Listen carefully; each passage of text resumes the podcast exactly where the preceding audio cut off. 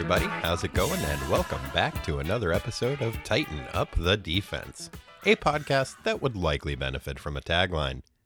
As I believe I just mentioned, I'm Hub, and I hope you're having a nice time whenever the heck you're listening to this thing. We got kind of a weird episode for you in a number of ways. Definitely in terms of the content of the issue we're going to be covering, but also in terms of our typical format. You see, Corey shrunk down to the size of an ant and is off having some adventures. He was able to relay this information to me by dragging a piece of a burnt leaf over the top of some butter that was out in my kitchen. Now, we considered trying to record the episode that way through the intermediary of burnt leaf pieces on top of butter, but with podcasting being a largely audio medium, I wasn't sure how that would work out. Now, we've got a great guest, one you've heard from before, but I also didn't want to jump in on the middle of a different story arc. In both the Defenders and the New Teen Titans, we're kind of in the middle of storylines right now in the stuff that we're covering. Fortunately, the last issue of the Defenders that we covered had Valkyrie going off to be in a spin off issue to discover more about her origin and the person that she used to be before Enchantress intervened. So, today we're going to be covering Marvel 2 in 1, number 7. And because my wife Lisa was with us when we covered the first appearance of the Valkyrie and the Defenders back in Defenders number 4, I thought it would be nice to have her cover and see where the character's gone since then. So, all of that is to say, I hope you enjoy this episode. It's a bit of a standalone in some ways, and I know that normally this week we would be covering a new Teen Titans issue. I know some of you are just probably listening to the Teen Titans episodes, so sorry about that. This is more Defender centric. We'll be back next week with the Teen Titans, and I hope you like this. It was a lot of fun to record, and hopefully you can have fun listening to it. Okay, without any further ado, let's uh do this. Today's synopsis rhyme is submitted by Devin Tuhey. When the Dane says something's rotten, he means things are amiss, and there's sure rotten somethings in the synopsis. Synopsis. Thanks, Devin. How right you are. Marvel 2 in 1, number 7, January 1975. Name that doom. Written by Steve Gerber, drotted by Sal Buscema, with inks by Mike Esposito. Also worth noting, the colorist on this issue is Bill Mantlo, who went on to become one of my favorite writers at Marvel during the Bronze Age. So, that's kind of fun. Defensive lineup Doctor Strange, Valkyrie, The Thing. Previously in the Defenders. Barbara Norris was a member of an evil cult that worshipped an evil two headed extra dimensional douche oxymoronically named the Nameless One. I call him Glenn. Barbara tricked Hulk into getting trapped in some shitty dimension to fight Glenn's enemies or something. But then she felt bad about that, so the other cultists tossed her in after the Green Goliath. Doctor Strange headed over to Glenn's place to rescue the Hulk, but he got trapped in that shitty dimension himself. Babs decided to sacrifice herself and stay with Glenn, which allowed the Hulk and Steve Strange to return to their respective homes. Sometime later, the Defenders stumbled across Glenn's pad during one of their adventures. Steve was surprised to see that Glenn was now sporting three heads rather than two, and one of them looked an awful lot like a certain Miss Norris. Turned out that during their exile, Barbara started Stockholming or something and decided to mate with the dual domed demon, which, in the context of their extra dimensional realm, meant mystically grafting her head onto the top of Glenn's weird pile of anatomy. Gross! Steve decided to rescue Barbara from her problematic relationship by severing her psychic bond with Glenn and jamming her back into her own body. Hooray! No, not hooray, because severing her psychic bond with Glenn without warning against her will left Babs with an unfortunate and apparently incurable case of magically induced madness. Bad job, Steve! The defendants decided to drag Barbara, whose dialogue at the time consisted entirely of a long string of capital A's, along with them on their next adventure, which took them to a mystical realm. In that realm, they ran afoul of a pair of perfidious Asgardian assholes, Amora the Enchantress and her estranged boyfriend, Scourge the Executioner. Amora used her powers to override Barbara's personality with that of the Valkyrie, a badass feminist superpowered Scandinavian swordslinger.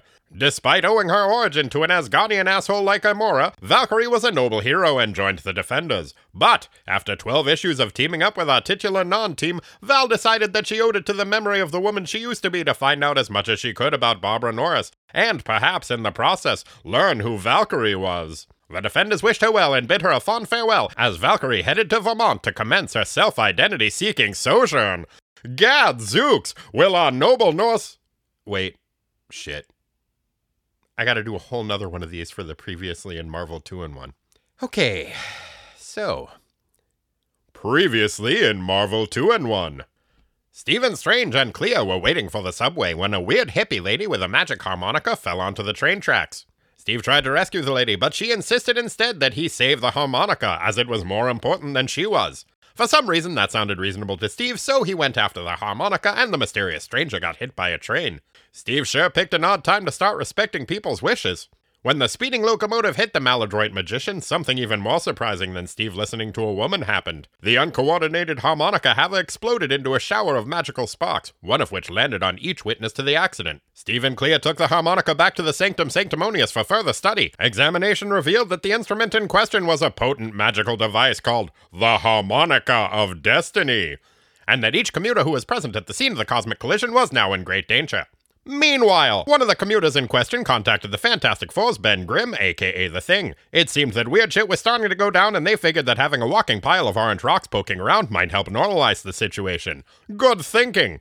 It turned out that everyone who came into contact with the harmonica hippie's luminescent remains was being confronted with a physical manifestation of their destiny, or their greatest fear, or inner self image, or something. Steve and Ben teamed up and were able to use a combination of stone fists and sorcery to combat a giant rat, which had been the manifestation of one bystander's fear of poverty, or possibly destiny of poverty, and one guy's face being erased, which I guess represented his fear of anonymity or unimportance, or possibly his destiny to become the Charlton Comics hero The Question. Tough to tell. The unlikely duo of The Thing and Doctor Strange managed to account for the whereabouts and well being of almost all the Spock suffering spectators, the one exception being a homeless alcoholic man named Alvin Denton. Oh well, close enough. The two disparate do gooders headed back to Steve's place to sort out what to do with the harmonica of destiny, but upon arriving were informed by Clea that the MacGuffin in question was no longer there. Valkyrie had popped in and vamoosed with it. Gad zooks! Will our valiant Viking warrior finally find out who she really is? To what mystic realm did Amora and the Executioner flee after their last encounter with our heroes? And Will this metric ton of exposition help this upcoming issue make a goddamn lick of sense? Stay tuned to find out. Okay, so no, a gas station in Vermont, sort of, and no, sadly, that does not appear to be our destiny. The homeless drunk from the subway station, Alvin Denton, is hanging out on a park bench being sad and drunk. Suddenly, from out of nowhere, Valkyrie swoops down on her magic flying horse, grabs the aforementioned alcohol aficionado, and disappears in one of those magical implosion poofs. Huh. Wait, I thought she left her flying horse Aragorn back at the private riding academy with Nighthawk when she went on her quest. Hmm. Back at the Sanctum Sanctimonious, Steve Strange and the Thing are using Steve's mystical Google search engine, the Orb of Agamotto, to find out where Valkyrie went with the Harmonica of Destiny the orb reveals that Val is sleeping under a tree in the town of Cobbler's Roost, Vermont. Well, that's odd. Steve remarks that she couldn't have possibly had time to travel from Vermont, swipe the harmonica of nonsense from Clea, and then have gone back to Vermont in the time since they last saw her. Really, Steve? That's the thing that seems off to you? A magical harmonica hippie exploded in front of you. You fought a giant rat alongside your buddy, a walking pile of orange rocks. Then you magicked a teenager's face back on. But a rapid commute to Vermont? Why, that's just implausible. Stephen Strange is a man of mercurial credulity. Steve and Ben recap the events of the last issue for a couple pages, then decide that Ben should head up to Vermont and see what Val is up to while Steve stays home and clears his Eldritch browser history. Er, uses his powers to search for the missing hobo and harmonica of bullshit. The thing climbs into his flying super science mobile, the Fantasticar, and starts soaring towards the Green Mountain State. Cool. Only problem is, much like myself, Benjamin Grimm has no idea where in Vermont Cobbler's Roost is located. After aimlessly zooming around the state that I like to think of as yin to New Hampshire's yang, the mineral marvel decides to stop and ask for directions at a gas station. Rather than politely but firmly informing the pebble exteriored pugilist that you can't get there from here, the gas station attendant sucker punches the stone superhero with a giant mace. You know, I do believe that might affect his tip. It turns out that the attendant is none other than a disguised Scourge the Executioner.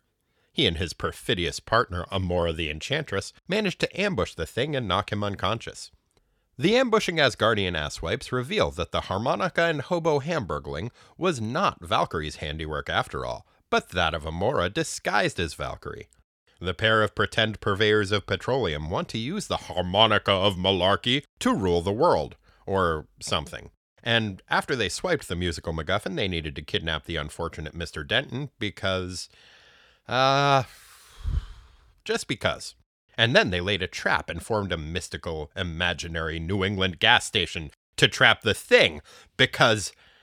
Uh, also, just because.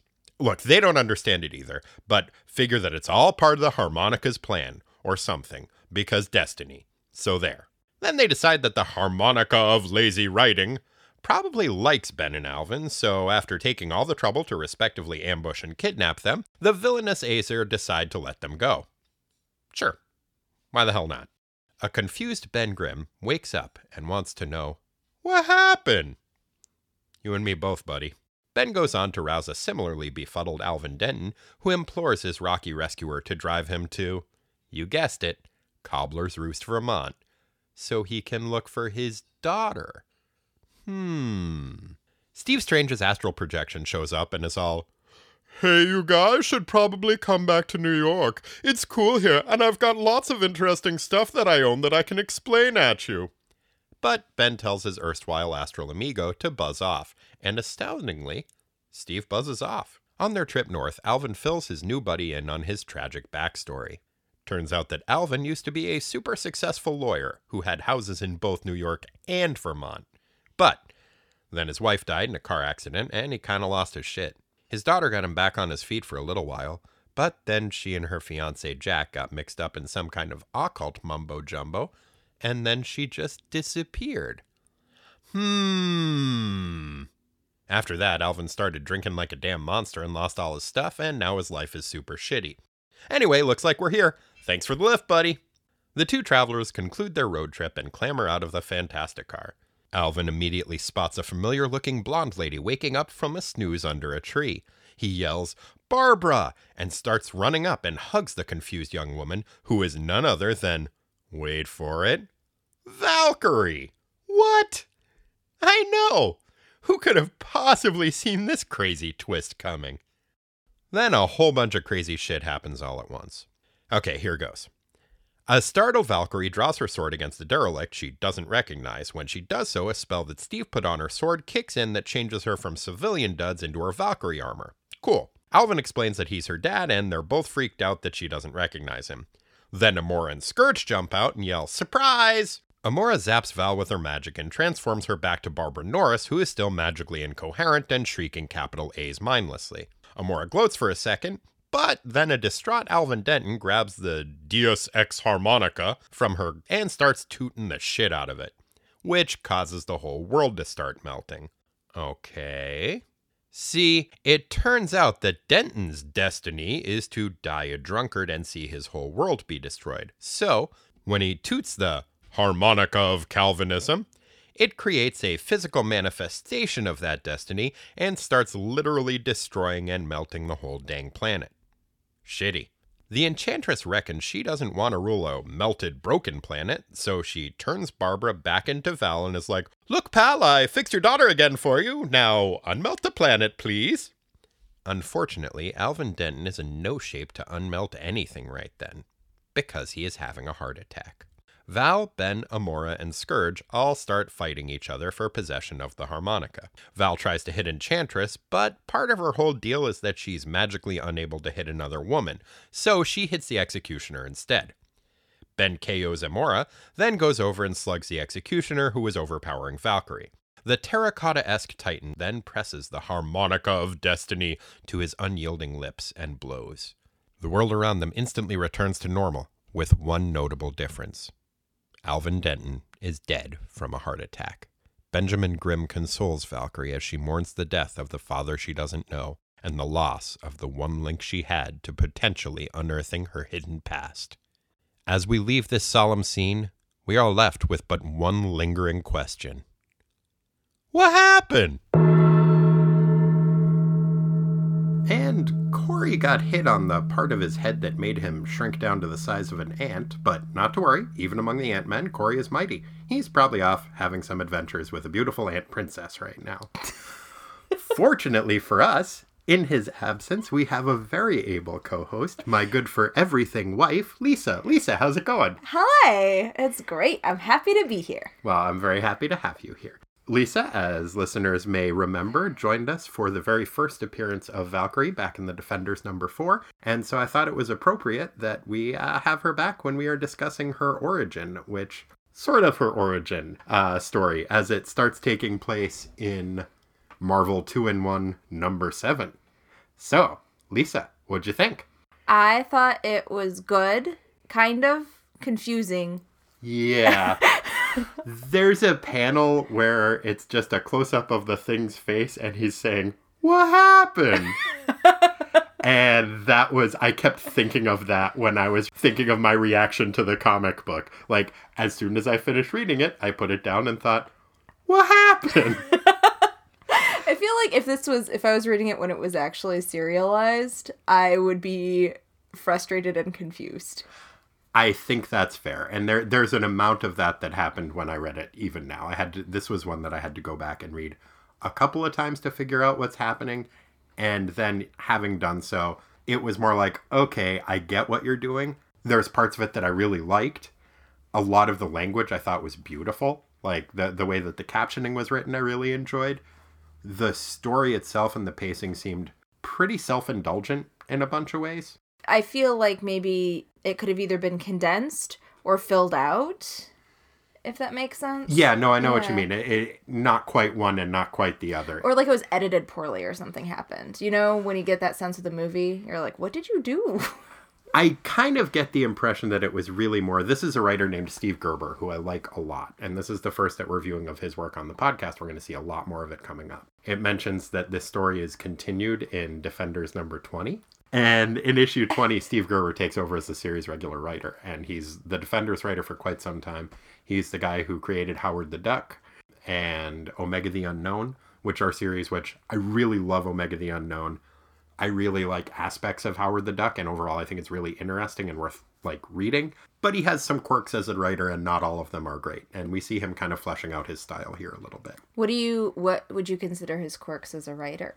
Well, he tends to veer towards self indulgence, sometimes in a mm. very interesting way, sometimes at the expense of the story. One of my favorite of his stories is there's a Howard the Duck issue that is all about Steve Gerber as a writer having writer's block and not knowing what to say in these characters. And it's very freeform and it's really interesting, and I love that issue.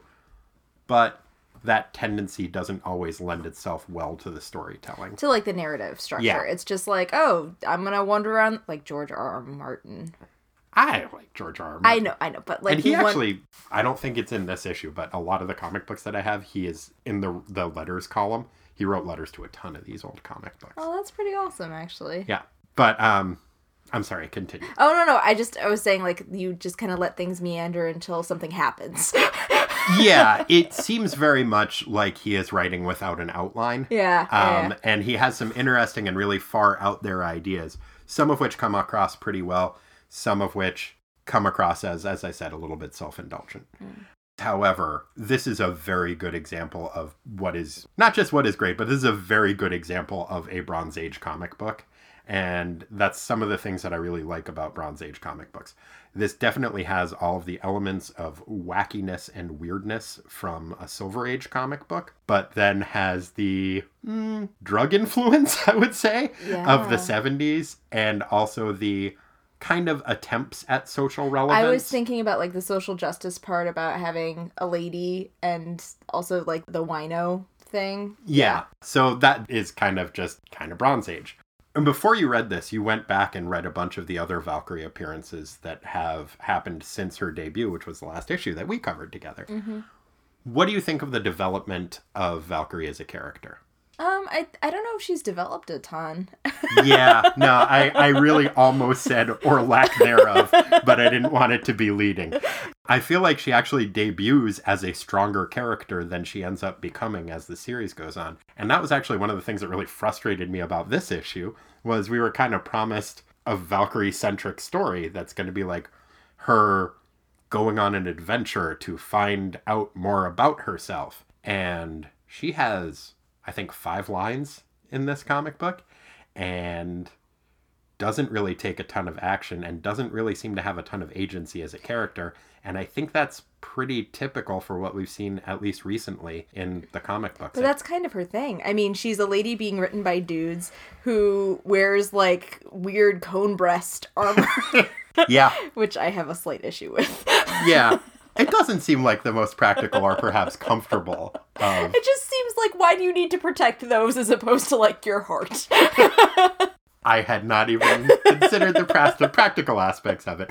Maybe it's something like like Batman in his costume, right over the center of his chest, he has the bat symbol, and that is the most heavily armored part of his armor. Mm. And it's like, well, it draws people's attention, so if somebody shoots at him, they're going to shoot him there. He can't afford to have like a fully armor plated uh, costume because of the weight that that would add to it. So he puts a target on his chest for people to shoot at. Maybe that's what Valkyrie's doing with her boobs. Like That's- maybe hold on, she's hold on, like, hold on. I I'm will just- armor these and make them real shiny. Actually, you know what? That's what all women do with their breasts. That's what breasts are for. Okay, good to know. oh! I was just trying to, this- try to explain her costume. I appreciate I appreciate the uh uh yeah, we're gonna move on now. so yeah, I, I don't feel like Valkyrie uh, has developed extensively as a character. I just feel like she's kind of she's strong and that's cool. And she has this kind of quest that she's thinking about doing that sort of happens a little bit. that kind of happens to her. Oh, because of destiny. I, that was something that really confused me. Like, I don't know what destiny is, apparently. Well, good news. Apparently, neither does Steve Gerber. because I kept thinking, that's not Harmonica of Destiny? That's not.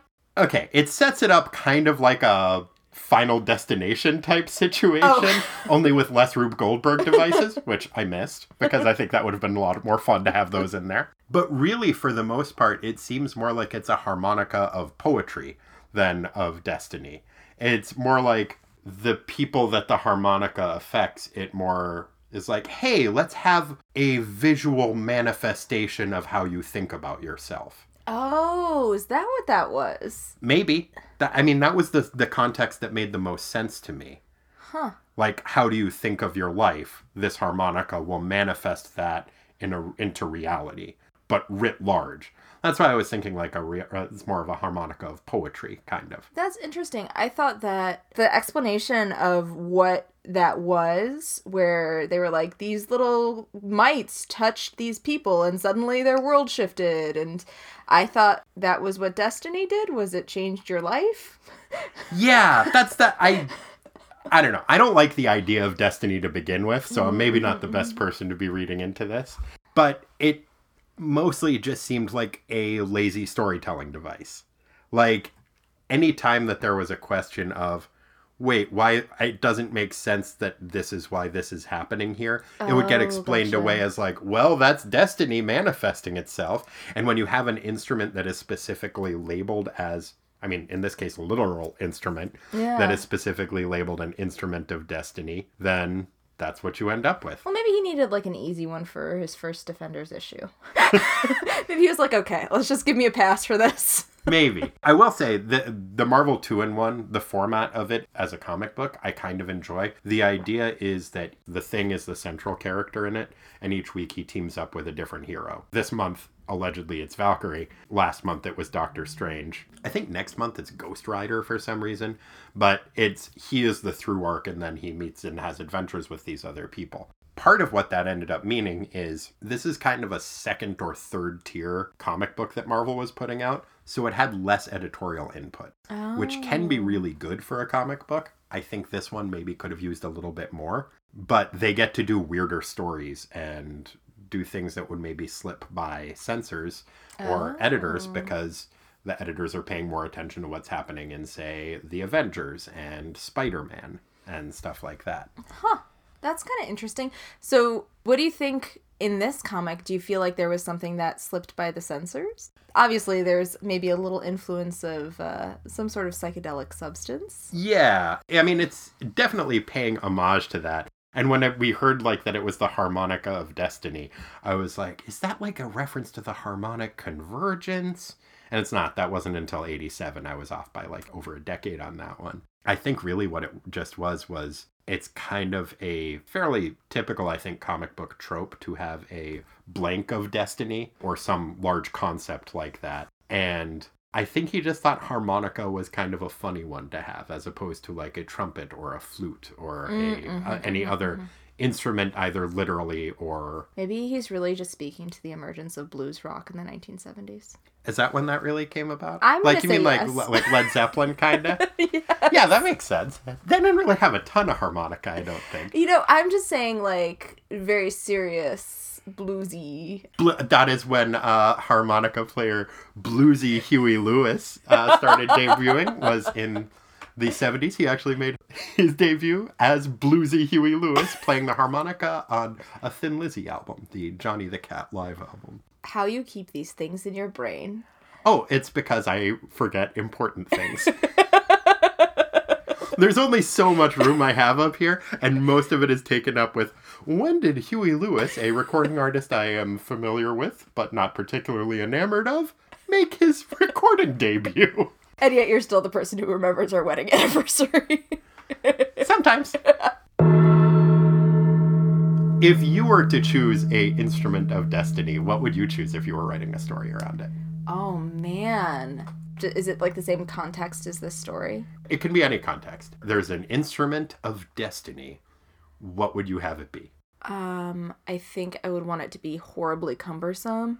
Okay, so that nobody plays so, it. like a calliope. Ooh, that's a good one. Yeah, like maybe a tuba. a tuba Just like destiny. yeah, like one that is difficult to get a sound out of if you don't know what you're doing. Yeah, or also like how about like having something like really physically like a like a pipe organ of destiny. Oh, okay.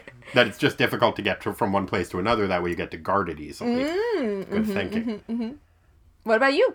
I, I think I would go with a tuba. Just, I mean, it's physically cumbersome to carry around, but also it is like the thing doesn't necessarily know how to play a harmonica, but he blows the harmonica and it has the same effect. I think if you blow into a tuba, but you don't know how to do the thing with your lips, then it would just like you'd just be blowing air through the tuba, and then everything's fine because it doesn't make a noise and the world doesn't melt or whatever. And generally, horn players are really nice people. I am still delighted by the fact that I don't know if this is still the case, and I am now terrified to check. But for a very long time, if you looked up Bone Zone on the internet, the first site that popped up was a site for trombone enthusiasts. Oh, that's adorable. It is. And like I said, I suspect that is no longer the case. and I am kind of scared to find out. and now but- it's actually a place for chiropractors. Oh, yeah. You know my feelings on chiropractic. That's why I don't want to find out. But yeah, like I said, I think the destiny thing is kind of a bullshit storytelling device be- mm. because it does give you kind of a pass. Like there's all of these scenes in which, like Enchantress shoots the thing in the back and would kill him and tries to kill him again, but then he doesn't die. Why doesn't he die? Oh, he must be protected by destiny. So I guess we should get out of the way and let destiny like decide its course and then we'll just kind of follow it around. So like whenever it's like that doesn't really make sense. That's not their thing. They're clearly trying to interfere with destiny because they have wants and needs or, you know, in their case they're evil, so more wants than needs probably but they want to interfere with this thing they are trying to subvert destiny clearly but they also were like oh but we'll get out of its way and let destiny do things Well, I think ultimately their goal, and I don't know if this is explained in, in different issues that I didn't read, but there was a way that you could use the instrument of destiny to get your own ends. which That's- is yeah which is kind of what is so weird about it and that's why like when he blows into it and his world falls apart it's just a very odd like i don't Yeah, is it a harmonica of Calvinism? Is, is it like you blow on the harmonica and it reveals what God's plan for you was all along? It's like if you're rich, you blow on it, and that means that God loves you the most. if you are poor, then that means you're going to hell. Yay Yeah, but uh, speaking of the enchantress and the executioner yeah. do you think they're like a couple that just has like a really shitty relationship but they're like comfortably unhappy I think kind of. Their relationship changes a lot as it goes on. It's generally their relationship is the executioner is super in love with Amora the Enchantress, and she uses that, and that's kind of that. but he But- got grumpy at her He got grumpy at her. Well, and and this is a weird space because this is one of the first times they've showed up since their last appearance that we covered, which was the Defenders number four, which was the executioner had finally had enough of her shit and ran off with Casiolena and He decided he was going to be. ladies. He does. And then at the end decided, well, maybe we can be a team again, but we'll actually be a team this time. So this is them trying that dynamic out, I think, a little bit more. And doesn't seem like it's going great. There's definitely a shift in the power dynamic, and it definitely does shift all the way back as stories go on. So in like later Thor issues, it is very much that he is in love with her and she doesn't give a shit about him, but he is super devoted. And I think deep down she does really love him, and when he gets murdered later, it's real sad. And I just had a You huge spoiler. I'm looking at the look on your face. Baby, it's a spoiler that came out over 30 years ago. but yeah, he ends up dying a hero that's and pleasant fighting the hordes of hell. Oh, uh, that's and nice. Turns around, he he holds a bridge by himself. Is that what the Ragnarok movie is going to be about? there is a scene that looks like it is very much going Are to be about that. excited about that? I am excited about it. Miles, who was a guest on this show before, that is his favorite comic book, and his favorite scene in a comic book is Executioner holding the bridge. Oh, he's a very nice man, by the way. Agreed. But yeah, I think that is at this point a pretty accurate description of their relationship, at least as it's depicted here. They're unhappy, but they're comfortable mm-hmm. with with it. Like when you have a bad job, but you don't want to quit because it's easier than looking for a new job. Mm-hmm, mm-hmm. Yeah. They just seem like they're not communicating super well. No, Like they could use some like nonviolent communication courses. absolutely. Sometimes when you do this, it makes me feel. Let's try to avoid using should words, Amora. But one thing that maybe they should do Oh no! ah, I have a bad relationship with the Enchantress and the Executioner because they're super villains. They build a gas station out in the middle of nowhere. oh, and it's called Zero. Yeah. What was up with that? I think it was just a hint. Was it about like the gas crisis or was it like oh, a that is happening at that time, right? maybe? It, I no, haven't actually it looked into that. Was it 75? It was no, because I was looking up for um, a long time ago. oh, and, and- that was when the gas crisis was hitting. So there was zero gas. I was thinking it was just like, don't stop here. It's a bad place. Except, so they were using some like reverse psychology on the thing, or maybe they subconsciously wanted their plan to fail. oh. It seemed like a really weird and specific choice that they made. First of all, I don't know why they took Denton to Vermont to begin with. Were they in Vermont? Yeah. They said f- a few hours pass. Well, okay, the thing was headed to Vermont Uh-huh. to find Valkyrie. And he's flying from New York. Uh-huh. So either they're in upstate New York or they're in Vermont. I assumed they had made it to Vermont, but you're right, there isn't a ton to base that on. While he's on his way, he realizes that he doesn't know how to get there, so he sees this gas station, which it turns out is not a gas station. Why did he stop there? How did they know that he was going to need directions when he was right there? Destiny. So were they touched by the the little fairy things of destiny? I'm no, they very just wanted to steal the harmonica so they could blow it and make their own shitty poetry. It's so I guess confusing. it really was. I'm confused. That is understandable. Why did they set up a gas station? Why did they decide that they needed to once they kidnapped the guy? They had the harmonica at that point. hmm I don't know why they needed to knock out the thing. I I think that maybe we just need to not think about the plot. Yeah, that's kind of what we do. yeah, I think that really most of the plot points are either intentionally or unintentionally you can sweep up under the rug because of destiny, which, like I said, is one of the reasons why I don't like that. So I really liked the thing. I love the thing. He's one of my favorite characters in comic books, and we never really get to discuss him. Yeah, he's a cool dude, man. I like his language. I think it's fun to read. But I'm, It is. Overall, I get a little bit annoyed with phonetically spelled out accents in comic books. Mm-hmm. He is speaking in the very typical, like, Brooklyn tough guy accent. And we, before the show, discussed a little bit about how he was created by Jack Kirby kind of as a stand in for himself. And then his dialogue at first was Stan Lee's caricature of Jack Kirby. And now it's Steve Gerber's impression of Stan Lee's caricature of Jack Kirby. Layers upon layers. Indeed. But mostly he's just a cool, cool dude who's made of orange rocks. I like the shading on him too, like his the art's really pretty.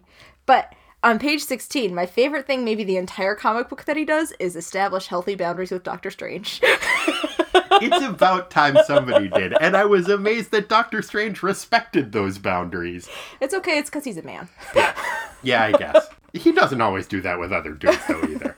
But yeah, you're right. It's because he's an orange man. Ah. It's interesting that Doctor Strange, well, interesting or another thing that maybe needs to be swept up under the umbrella of destiny. Uh, oh, that would be not a bad device, the umbrella of destiny. Is Doctor Strange's behavior in this issue where he's like, the harmonica is the most important thing in the world. I will look for the dude with the harmonica. You go deal with Val. The thing goes off to deal with Val, or to find her and see if she's okay and see what what her connection with things is. Doctor Strange ostensibly stays in New York to look for the harmonica. Once he realizes that the harmonica and the thing are in Vermont, he's like, "All right, well, I'm just going to stick around New York. Be careful, guys." Maybe he has complete faith in Val's abilities, though. Did you ever think that? I did not ever think that. Maybe he's just like, hey, that chick has got it going on. Marshally. She, I mean, and she does. Sort of. It isn't really demonstrated in this issue. That was another thing that really bothered me was that I feel like they are making her, as the series goes on, less and less strong, not just in terms of her character, but physically.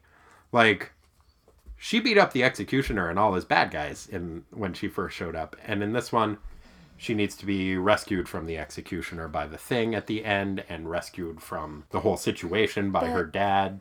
But maybe there's just like some sort of internal conflict with Barbara v. Valkyrie that's causing this strife and causing her to weaken.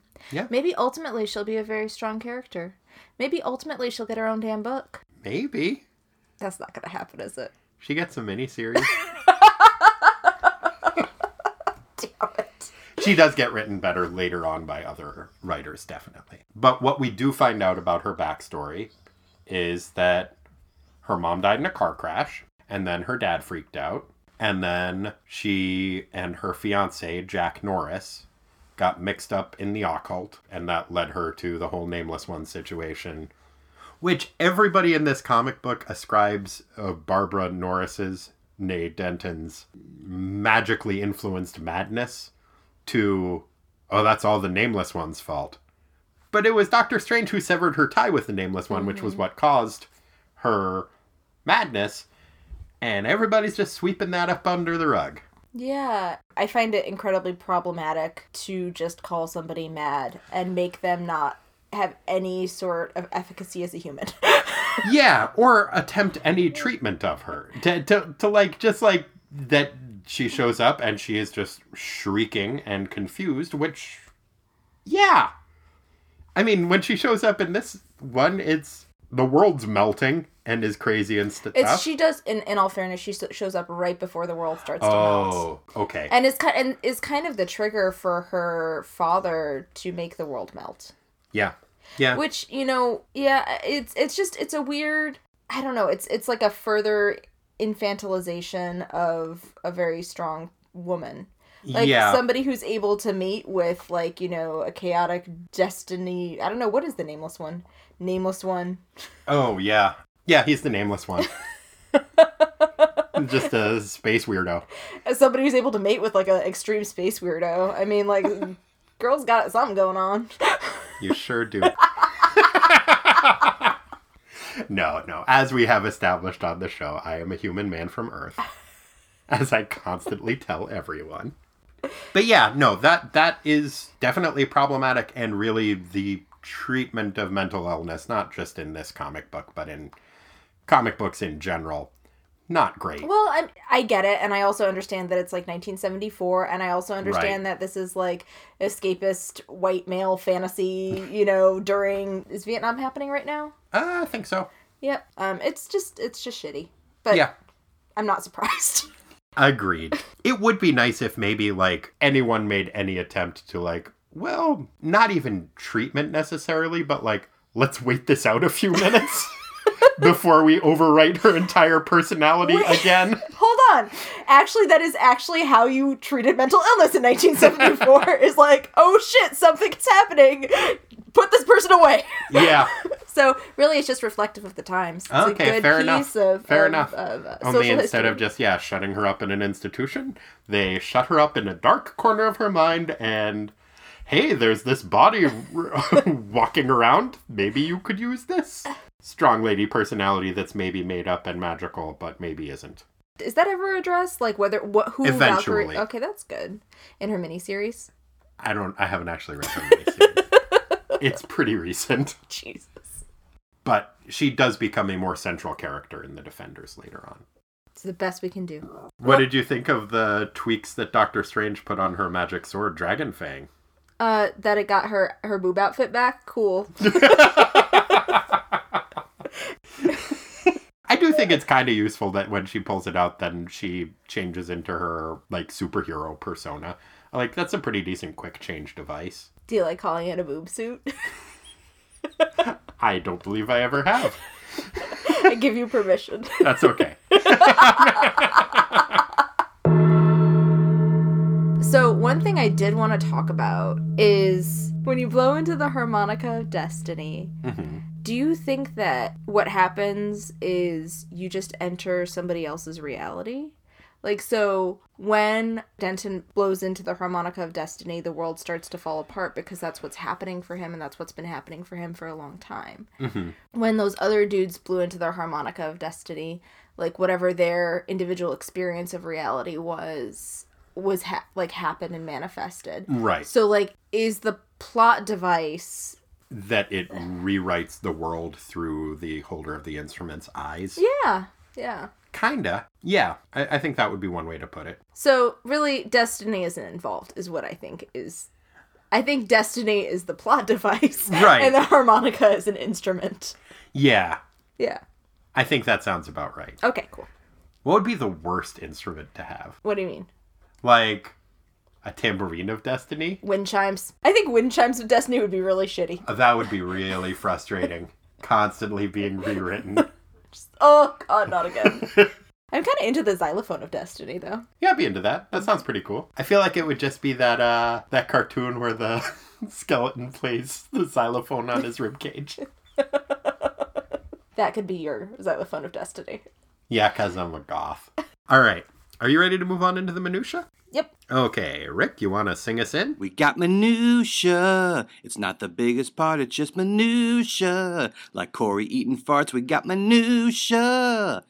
Time to sweat the small stuff. So, what category would you like to start off with?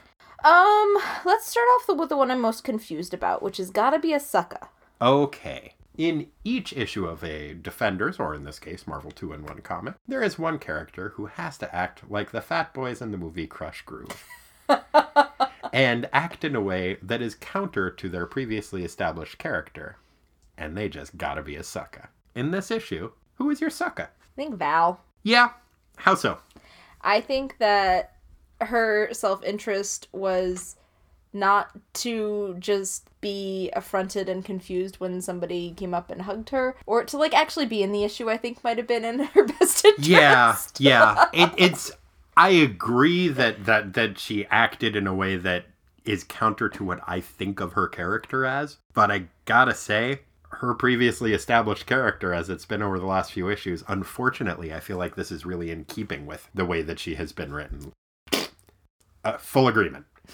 um, I see what you're saying there, and I was tempted, and that is the first thing that I have written down was Val. But the more that I thought about it, the more I was like, yeah, I, Do you think yeah, it's Steve? yeah, I Yeah. do. I, I think Steve backing off and respecting boundaries is very much not the Doctor Stephen Strange that we have come to know over time.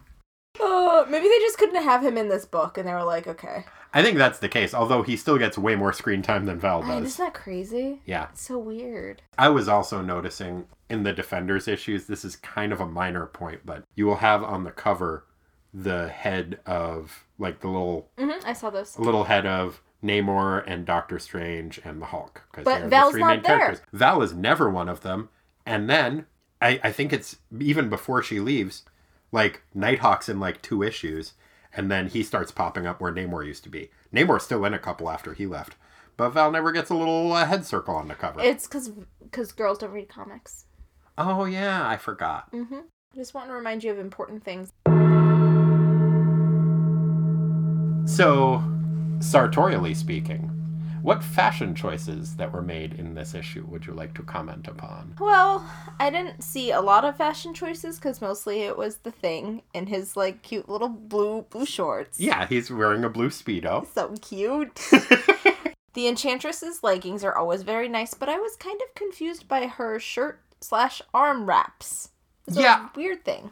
She has a I I love her tights. I think they're cool. They've got those weird infinity loops on mm-hmm. them that go all the way up to her legs, which is cool. She's also I don't remember to what extent her tiara has always looked like this, but it's like just a big green butterfly landed on her forehead.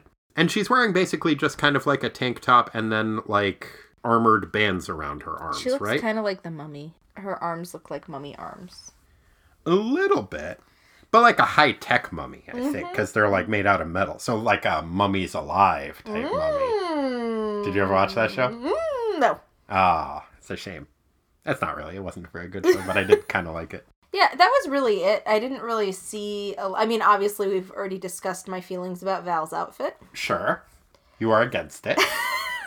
you do not like her metal boob cones. It's just so weird. Oh, and and the other thing is like I remember her outfit was cool before, and I liked it. It's weird because it is the I mean, I think it's the same been the same artist throughout. Yeah, but she used to have like a breastplate and not just boob cones. Yeah, So I don't know what happened. Maybe like the editors were like, you know what's hot right now? boob cones. Were they? I, I feel like those didn't really come out and start were- being a thing until Madonna in It like the 90s. Maybe Madonna saw Val and was like, you know what's hot? Boob cones. You know what else? People are constantly shooting my boobs. Gotta put some armor on those things. Phew. Glad we did that. Glad we went through there. Um. Oh, also the other sartorially speaking that I would like to s- discuss is wino in a colored shirt. That shit's classy. Mm-hmm. He's a classy wino. He used to be a very good lawyer. I heard. I heard. But collared shirt wino. Yeah. Not too bad. Not bad. I also did like the executioner's adherence to his gas station uniform. There was a lot of the outfits in this too were like he was still wearing that after his fight with the thing, but I guess it was just an illusion created by Amora, as was the whole gas dude, station. dude, dude, dude, dude, dude. It was destiny. Let's Oh, leave it at that. But also, when the Enchantress changes Valkyrie into Barbara Norris again, she is wearing a different magical outfit. She's just wearing like short shorts and a halter top. Destiny. I married like the most comic book nerd nerd in the world. Who is he? Is he bigger than me? I'll murder him. Speaking of that, what sound effects did you like? Well, that was another weird thing about this issue. There were not very many sound effects. There were two. There were three. Okay. Dun, dun, dun! On page seven, we had Tham. That was my favorite. On page 14, we had Thuck. That's T H U K, Thuck, which is the noise that it makes when the thing is dropped off of his illusory carport raising thing. Oh, there you go. But my favorite was on page 10, which is Crunch with a K, which is the executioner wanging on the thing with his mace, which I thought he normally had an axe, but I could be mistaken. Maybe for gas stations he has a mace. Oh, it's part of his gas station attendant uniform because you could use the mace to uh, fix cars more than you could an axe. Obviously. Good thinking. All right. What were your favorite words? Uh, I don't remember what page it's on. It's when Doctor Strange is explaining to the thing all about what's going on with the plot. Okay, okay. That is I- on. I think it's I think it's when he's explaining to the thing all what's going on with Val. And Doctor Strange says to the thing, it is on page six. He says, But I see I am confusing you. Small wonder. But when I first read it, I read it as You read that as a comma. I read it as a comma. So I read it as, But I see I am confusing you, small wonder. But I see I am confusing you, small wonder. And I thought that thought Doctor was- Strange was uh, was conflating the thing with the the child in Small Wonder, the wonderful television show from the eighties. You mean Vicky, the robot? Doing Vicky. I don't think I've ever seen that show. I've just made jokes about it. Really? really, truly. I have watched way too much of that show. I can't believe you can watch more than one episode of that show. It's so terrible. But I think when I was in high school and and possibly middle school, it was one of those things where it was like either before school started or right after school. It was just on TV and we had three channels and it wasn't the news, so I watched that. See, that's how I feel about Cheers. That's how you've watched so much Cheers. So I've watched a lot of Cheers. Watched a lot of Home Improvement. yeah. You are frightened by the theme song at the beginning of Cheers. I'm frightened by the pictures. Like is it kind of like they remind you of like the shining type I don't pictures? know. Is does do you think it's ghosts? Pictures are ghosts. Uh, pictures are ghosts in a lot of ways. Wow, that's deep. You're I'm- welcome. I made your podcast better. You always do. Oh, shucks. Um, I made a very funny joke earlier today where my friend Derek is helping actualize this, but I had an idea for a meme that was if on Old Dirty Bastard's first album, which is called Return to the 36 Chambers, you switched his face with Frasier's face and called it Return to Diane Chambers. what? So funny I am. So funny. Are we done with our cheers riff? Yes. Honestly, like I said, the writing style I really enjoyed in this, and Steve Gerber has some great, like, super purple prose that I really dug. And the whole first page, the captioning in it, Mm-hmm. the first rays of dawn dapple the man made haze over Manhattan in purples and crimson. And in Central Park, the burgeoning daylight stirs derelict Alvin Denton to wine blurred wakefulness. But it is not only the sun's light and warmth which dispel his sleep, there is also a sound the thunderous pounding of pinions against the dew moist morning air. The next instant, slim, sinewy fingers close around his collar, a steely arm yanks him from the splintery bench, and without even having seen the face of his captor, Alvin Denton is carried aloft. Like, that's really cool. Mm-hmm, I really dug that. I liked it when the thing said, nah, I'm just stubborn. I liked that. I, my favorite, well, we'll get to my favorite The Thing thing, which I have already mentioned, in fact. But I actually really did like the last panel of this. Oh, this. yeah. It was which sweet. is it, it is sweet and it is the thing comforting valkyrie because she just found out who her body. dad her body dad was Yeah. That's a that's a creepy phrase. She just found out who her body's dad. That's not any better. There's this is so problematic. she just found out who a possible that she no longer had a possible link to finding out more about her identity uh, in that the father of barbara norris just died. And she's distraught and she gives a little speech about how she can't find out more about who she was through him and says i am but an empty facade a fiction. And the thing like gives her a hug and says uh-uh whatever you are kid it ain't that or my shoulder wouldn't be getting drenched. Paper dolls don't cry. Only us real people got that problem. And i thought that was really sweet. And yeah I, I and also just very poetic and like i like the thing. Yeah. he seems like a good guy. He seems sweet. but my favorite words are what happened because it just sums up so much about this issue and it totally reminds me of the uh is it waiting for guffman it's not waiting for It's- guffman it's The Mighty Wind. uh, yeah a fred willard's character from a mighty wind Yeah, with the what happened Yep. favorite panel The World's End was my favorite panel. It was really pretty. I loved the prose in it. I thought it was great. Um, but I also just really like the thing's face, and there were a bunch of like close-ups of the thing's face doing expressions, and I thought that was really cool. It's really impressive the way that people are able to use the thing's face to convey expression because he has just like a rocky exterior. There's one fairly early on where he's just like holding his chin and thinking. It's on page 16. Mm-hmm. Yeah, where he's just like talking to Alvin Denton and just holding his head thinking. But I think my favorite panel is what happened? it's so good. Totally fair. Totally fair. All right, so every issue of a Defenders comic has a best defender and also a worst offender. In this issue, although it is not a Defenders comic, who was the best defender? Uh, that would be the thing. Agreed. He's great.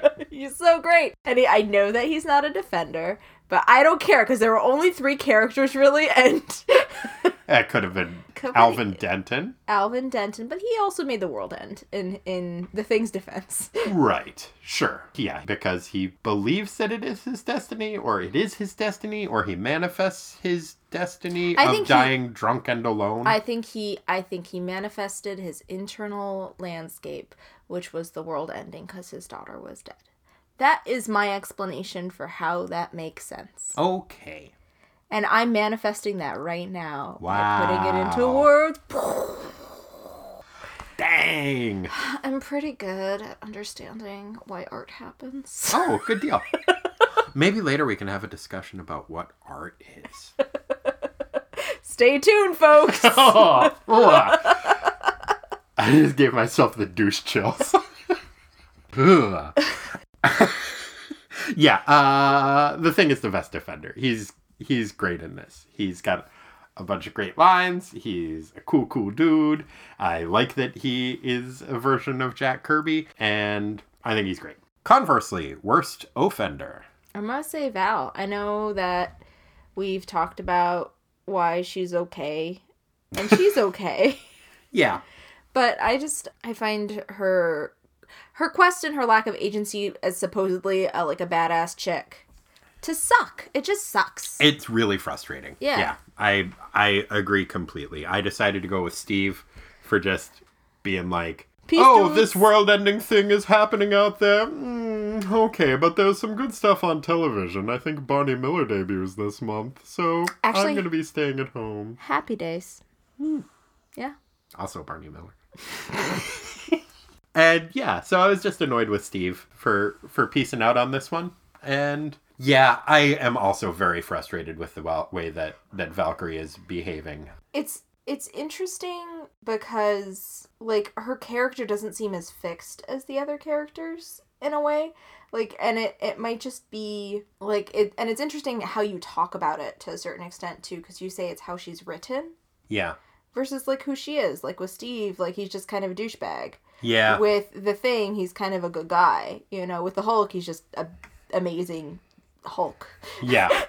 you know but with her it's just it's she doesn't seem to have as fixed of a character and you don't talk about her as, as if she has as fixed of a character Yeah. and you ascribe a lot of her lack of agency to the way that she's being written which Oh. is true but i'm just But I mean, it's how they're all. They're, it's all how they're being written. You're totally right. just reflecting a little bit Yeah. No, that's a that's a very good point. And you're right. I saw her as a victim of the writer in this issue for some reason more so than the other characters. So good call. I'm sticking with Steve though. fair enough well, due to the largesse of our Patreon donors, we have a relatively new section called A Long Time Ago. So, in January of 1975, a very long time ago, i thought it was january of 1974 No, it's January of 1975. We're going to take a slight break. whoops and I'm going to go first on this one. Mm-hmm. Okay. So, in January of 1975, Wong decided to celebrate International Women's Year, which this issue kicked off with a bang. you mean with boob cones Yeah, but when they get shot at, it, goes, it makes a loud clanging noise, so a bang. But uh, Wong decided to hang out with some of his favorite women, so he and Clea and Val decided to go and he's like, "Hey Val, you've had a rough month. Your maybe sort of dad figure thing that you just found out about died. That's gotta suck. What do you what do you want to do to to relax? And so Val decides to do what Val's favorite activity is, which is, hey, let's go to Home Depot and see what Dragonfang can cut through. And Wong is like, yes, yes, yes. So he and Val and Clea go to Home Depot and just start cutting through shit. I love that you think Home Depot's around in 1975. Wong has access to Doctor Doom's time machine. So they go to Home Depot and just start cutting stuff. And it's a great time. And, you know, they also, Clea's kind of standing lookout and, and, and being like, oh, all right, there's no guys in orange vests around, so okay, go, go, go. But one of the things that Clea ends up cutting through is there's just this. You mean Val? Yeah. Women are not interchangeable. Good point. So one of the things that Val ends up cutting through is this cube that's just made out of marble. And she slices it once. And then she slices it again. She ends up like slicing it like eight times. And then that like Wong's just like, That's awesome. That's awesome. And so she's yeah, encouraged by that. So then she's like, I'm just gonna dice this whole cube up.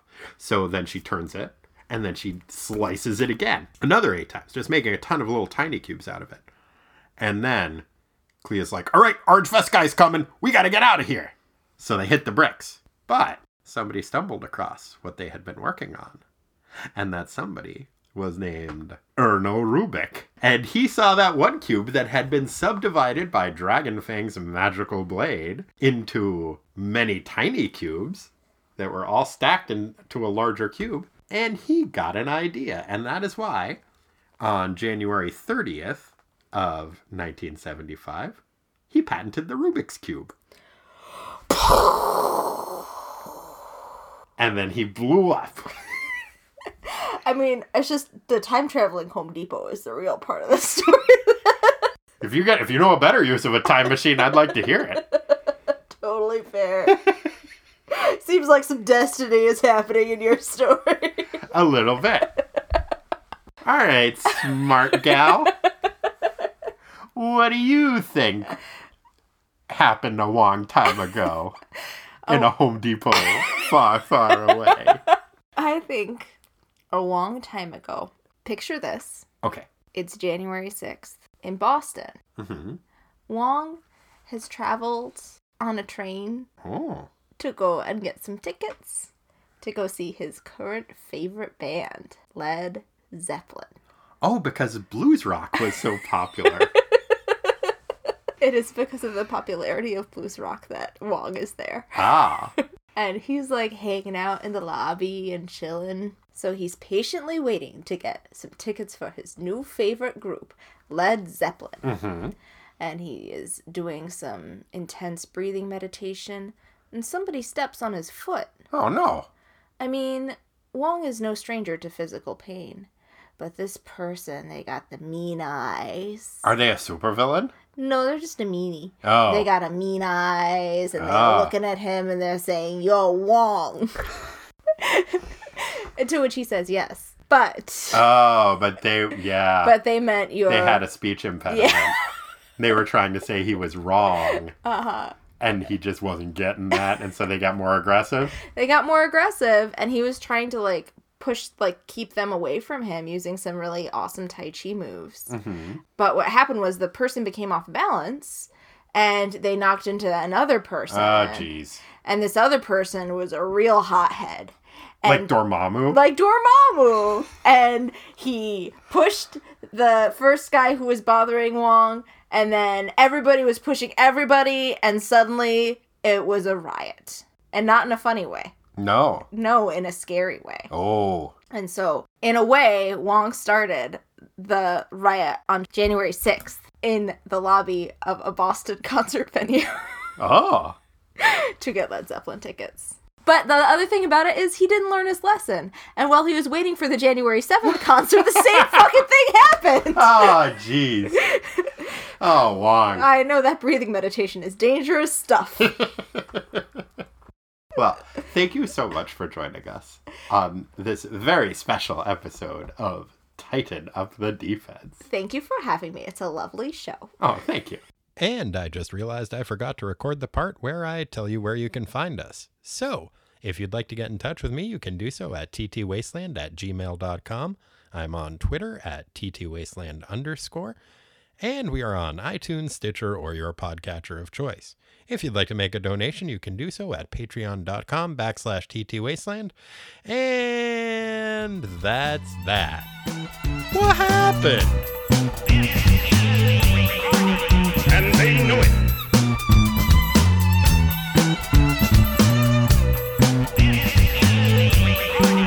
And they knew it. I am quite you. Let's go. I want to keep that audio of me laughing uproariously. Oh, I'm sure there'll be plenty more. I'm very funny. Says you. Mm-hmm.